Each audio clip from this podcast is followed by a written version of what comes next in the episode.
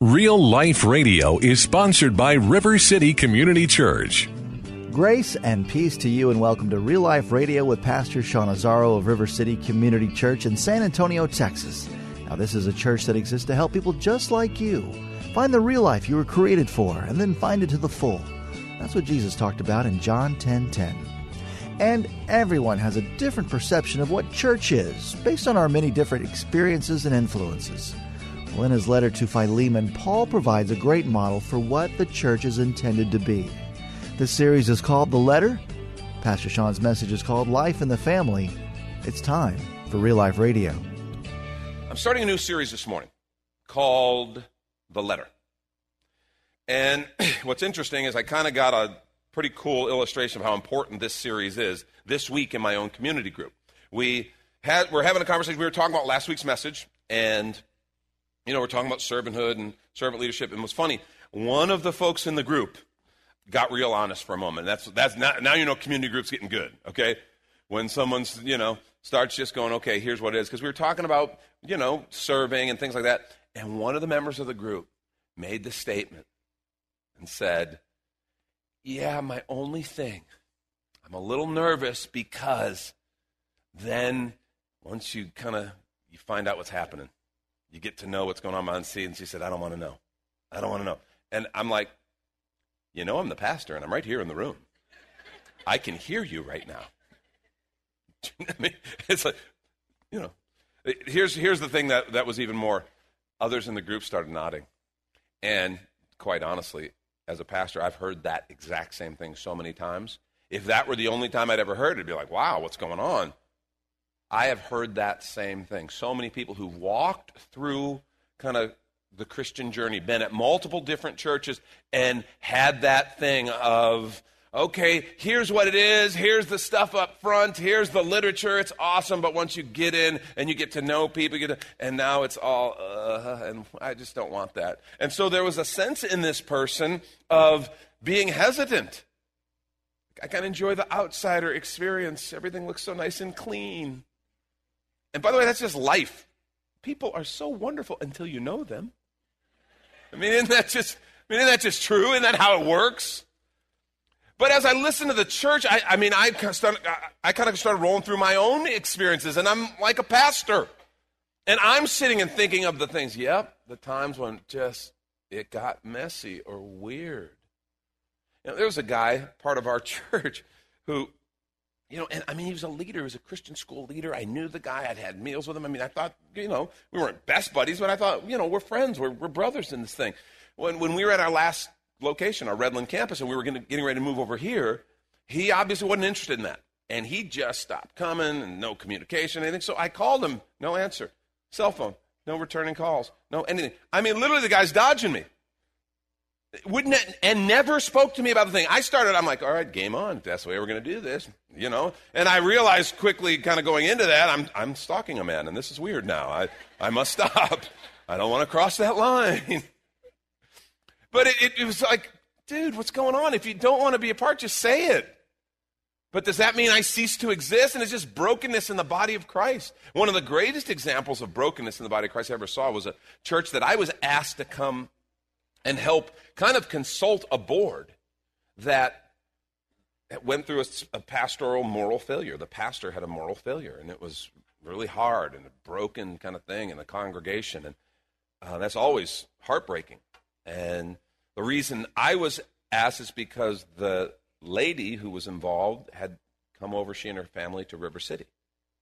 And so I was part of that whole process. And so the board was trying to decide how to handle this. And I have to tell you, I sat down with that board. It was a good-sized board, you know, maybe twelve people in a room.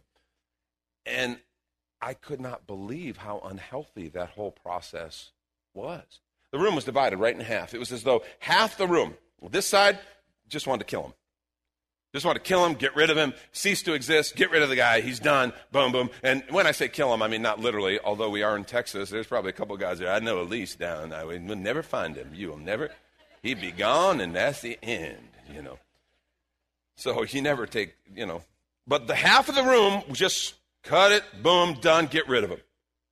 The other half was really not any healthier. Because they wanted, the, the, the thing that kept coming up was, was we've all sinned, we've all failed. Let just He said he's sorry, let's forgive and move on. Forgive and move on. And I'm like, but wait a minute. You know, the guy's in the ministry, he's a married man. You don't get into that situation overnight. You don't, you don't get healed from it overnight either. And there was nobody in kind of that sense of, okay, scriptural, a scriptural path. And so finally, you know, I'm like, excuse me, excuse me. You asked me to come. Um, you'll probably never ask me back, but I have some thoughts.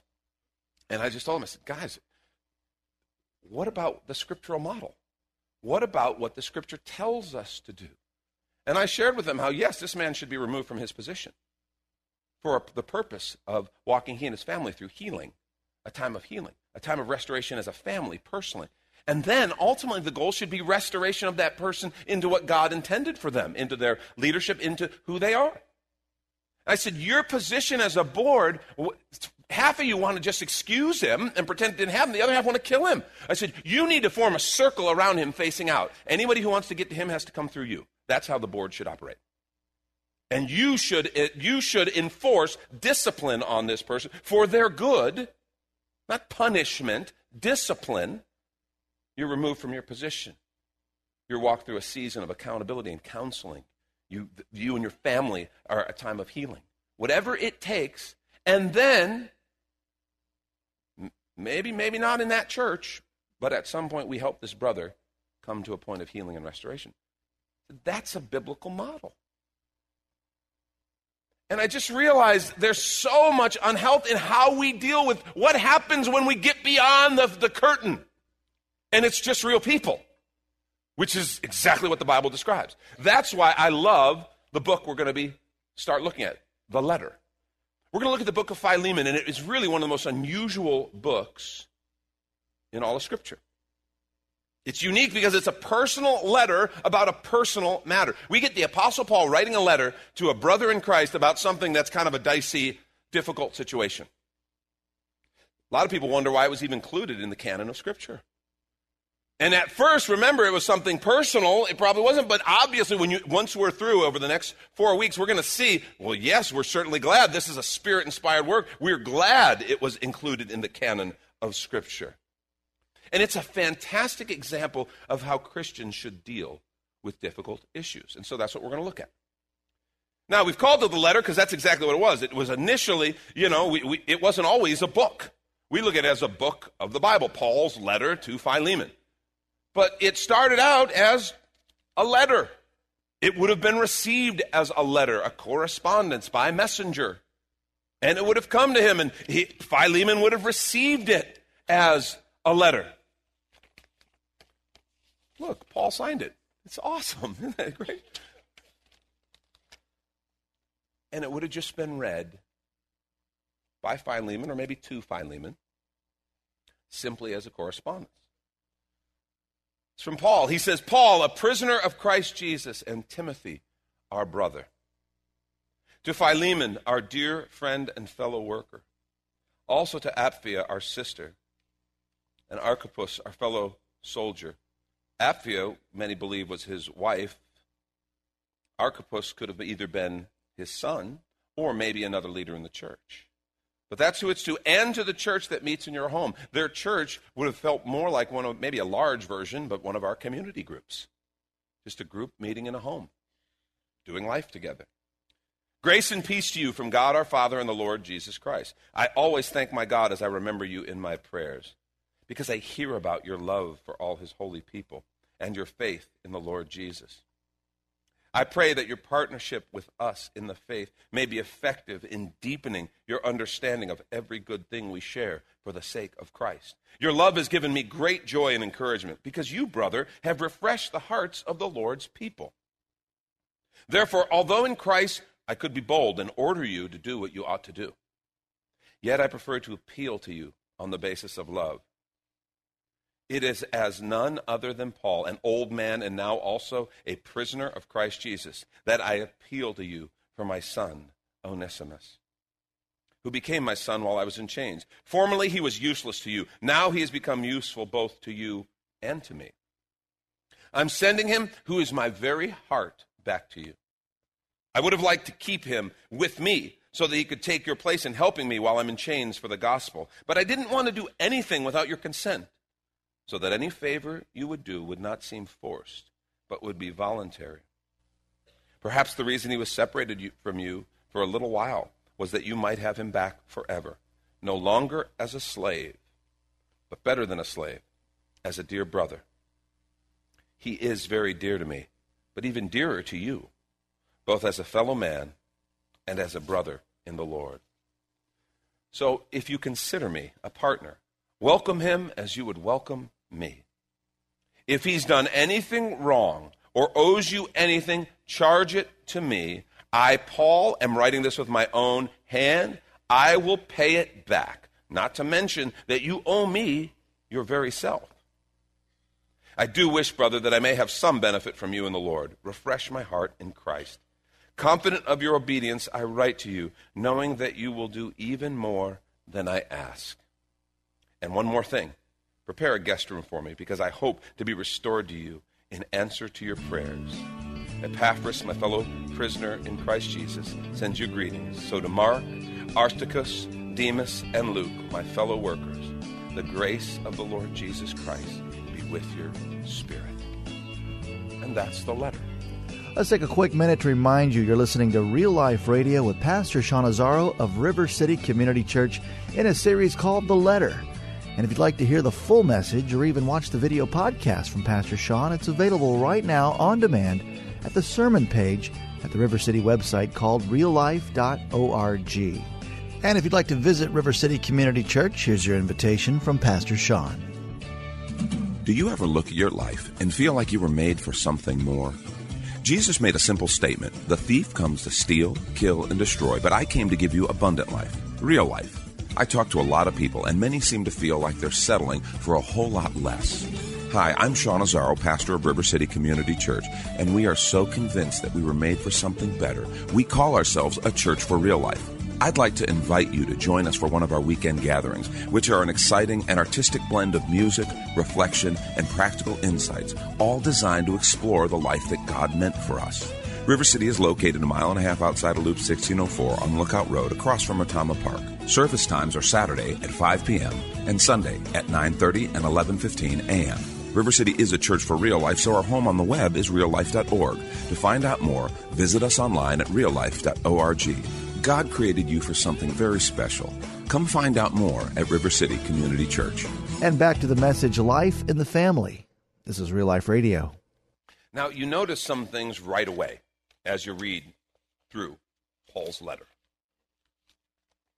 First, Paul is obviously appealing to someone very dear to him, this Philemon, someone whom he loves. And he's appealing on behalf of a slave, a runaway slave named Onesimus, who is also very dear to Paul.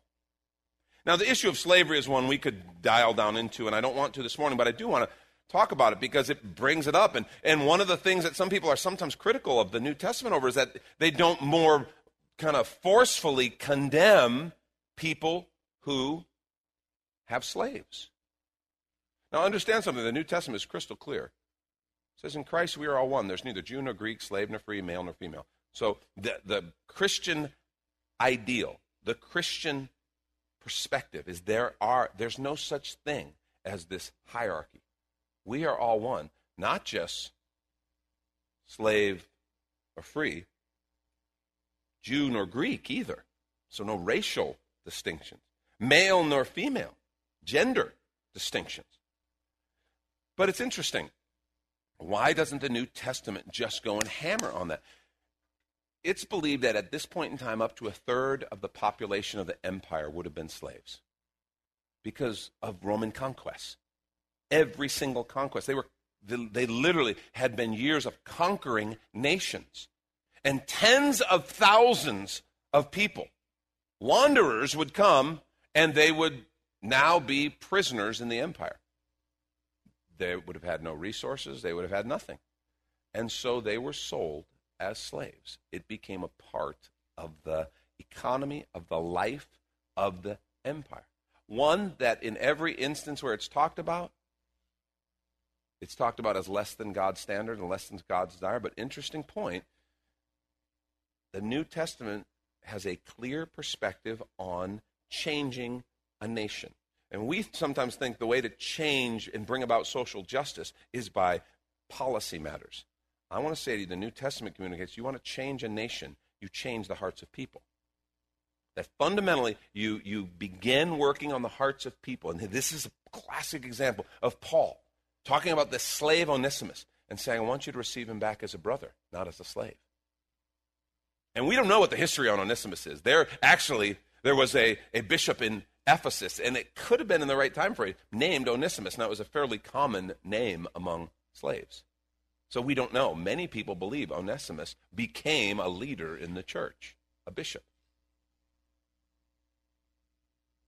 But whatever, Paul is in the way of the New Testament appealing to the hearts of people to say, this is a better way. And the New Testament actually talks about how slave, how how it talks to masters.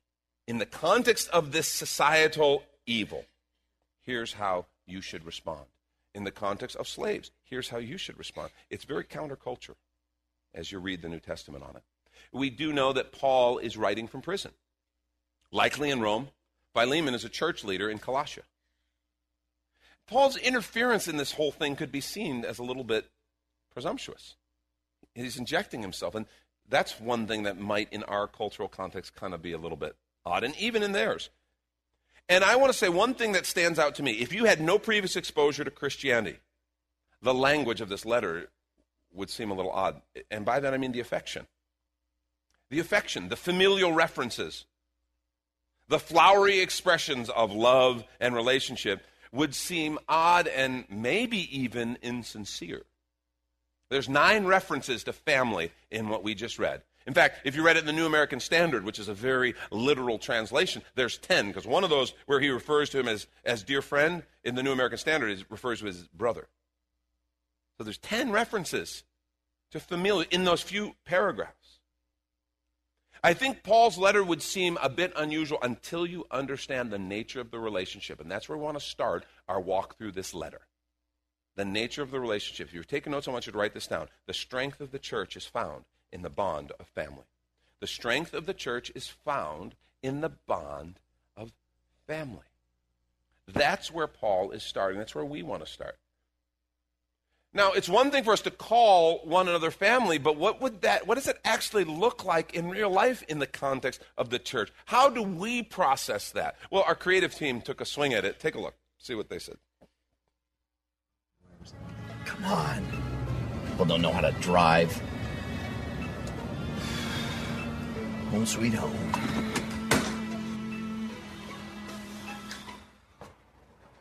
Jen, kids, what are you doing in my living room? Hey, man. Welcome to your home.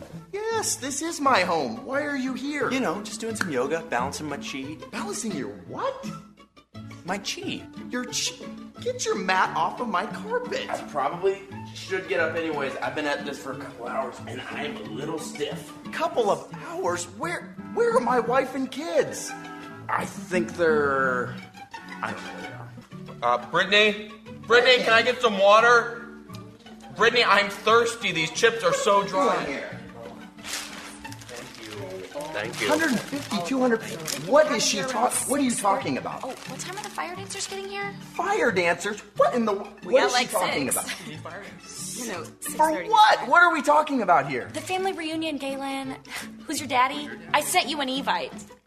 Who's your daddy? What? Yeah, no, hang on a second. How did you guys get into my house?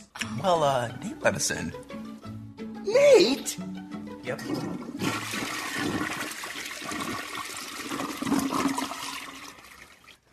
So you mess it up. Oh, this is bad. No, I think it was the potato chips. There is something wrong with it. It was the potato chips. I cannot believe this is happening. Could this day get any worse? This word, right? Guys, guys, guys. I need you to get out of my house right now. And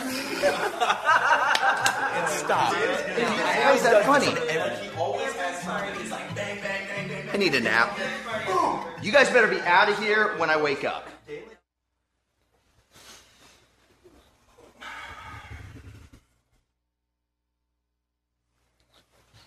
Hey, buddy, can I get some blankets? No!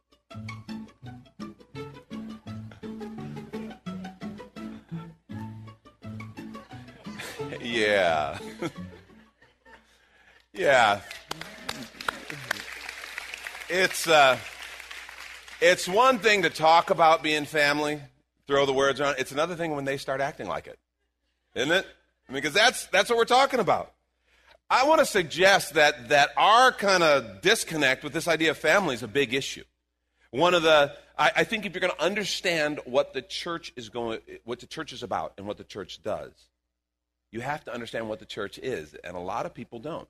I think people see the church in all kinds of different ways. Some people look at the church kind of like religious defensive driving. You remember when you have to go take defensive driving? Now it's all online, but you, you kind of had to do it because, well, you got a ticket or something, or you want to lower your insurance. You had to take defensive driving, and you'd go try to find the best one. Remember when they had the comedy ones?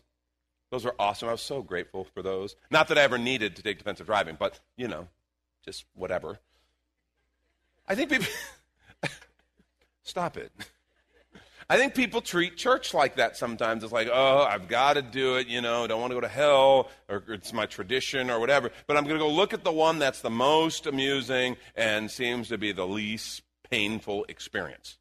I think sometimes people look at a social club, you know, good connections, good for some important relationships, political voting block. A lot of people see the church as a big political voting block, and we want to be part of something like that.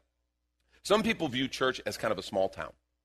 And by that, I mean, we live in a large city, and it's easy to feel like you have no influence, and so they come into the church and see it as a small town and a place where they can influence. And I have to tell you, by some weird twist, that kind of sometimes turns me into this weird version of the mayor, and that just gets awkward. But more than a few people, that kind of, that's their approach to the church. Religious school. My, God, do something for the kids. I don't want my kids to be religiously ignorant, and so I take them, and we take them to Sunday school. But as soon as the kids are old enough to kind of do their own thing, then we're done. Some people look like the neighborhood bar. It's a, like a place where I hang out, but then I go and live my life, and it's totally separate. My life's over here, and this is over here. Some people treat it like a huge group therapy, you know. Hi, I'm Sean, and I'm a sinner, you know. Hi, Sean. What? We've been waiting to hear you say that forever, Sean. It's so good that you're finally being honest. All these different kind of weird perceptions. So, I mean, honestly, based on behavior and things, how do you see the church? How do we see the church? Because I want to say, from reading the letter, it's obvious how the Apostle Paul viewed the church. Crystal clear. Here's the deal. The church is the relational expression of the kingdom of God. Jesus talked a lot about the kingdom. Gave, told stories about the kingdom. The kingdom of God is like, and he would give some beautiful parable or illustration to help us understand. The relational expression of that, which remember, it's all about relationships. Christian experience, all about relationships. First with God, then with one another. That's what Jesus said. Most important thing, love God with everything you got. Love your neighbor as yourself. The relational expression of the kingdom of God is the church. That's what it is. God chose to establish those relationships and define them as family. The Lord's Prayer does not begin with our chairman who art in heaven, you know. Our Father, you know, our Father. He's our Father. The Scripture makes it clear. We are the brothers and sisters. And here's a note. I've shared this with you before. You can't have the Father without the brothers and sisters. That's the way it works.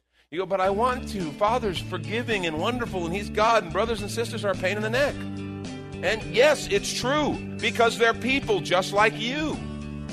That's the way it works. The church is filled with imperfect people because that's the only kind God has. Remember, I've told you before, if you ever find that perfect church, don't go there because you will screw it up. Please. Thank you, Pastor Sean Azaro. You've been listening to Real Life Radio in a series called The Letter. If you'd like to hear the full message and the series, it's available right now when you find the sermons link at real life dot org. But of course, you're invited to visit and join us at River City Community Church, located on Lookout Road. See all the details, directions, and service times also at real life dot org. If you'd like to call the church, the number is two one zero, four nine zero, five two six two. As Real Life Radio is a service of River City Community Church, we hope you join us again next time for more Real Life. Do you ever look at your life and feel like you were made for something more? Jesus made a simple statement. The thief comes to steal, kill, and destroy, but I came to give you abundant life, real life. I talk to a lot of people, and many seem to feel like they're settling for a whole lot less. Hi, I'm Sean Azaro, pastor of River City Community Church, and we are so convinced that we were made for something better. We call ourselves a church for real life. I'd like to invite you to join us for one of our weekend gatherings, which are an exciting and artistic blend of music, reflection, and practical insights, all designed to explore the life that God meant for us. River City is located a mile and a half outside of Loop sixteen oh four on Lookout Road across from Otama Park. Service times are Saturday at five p.m. and Sunday at nine thirty and eleven fifteen a.m.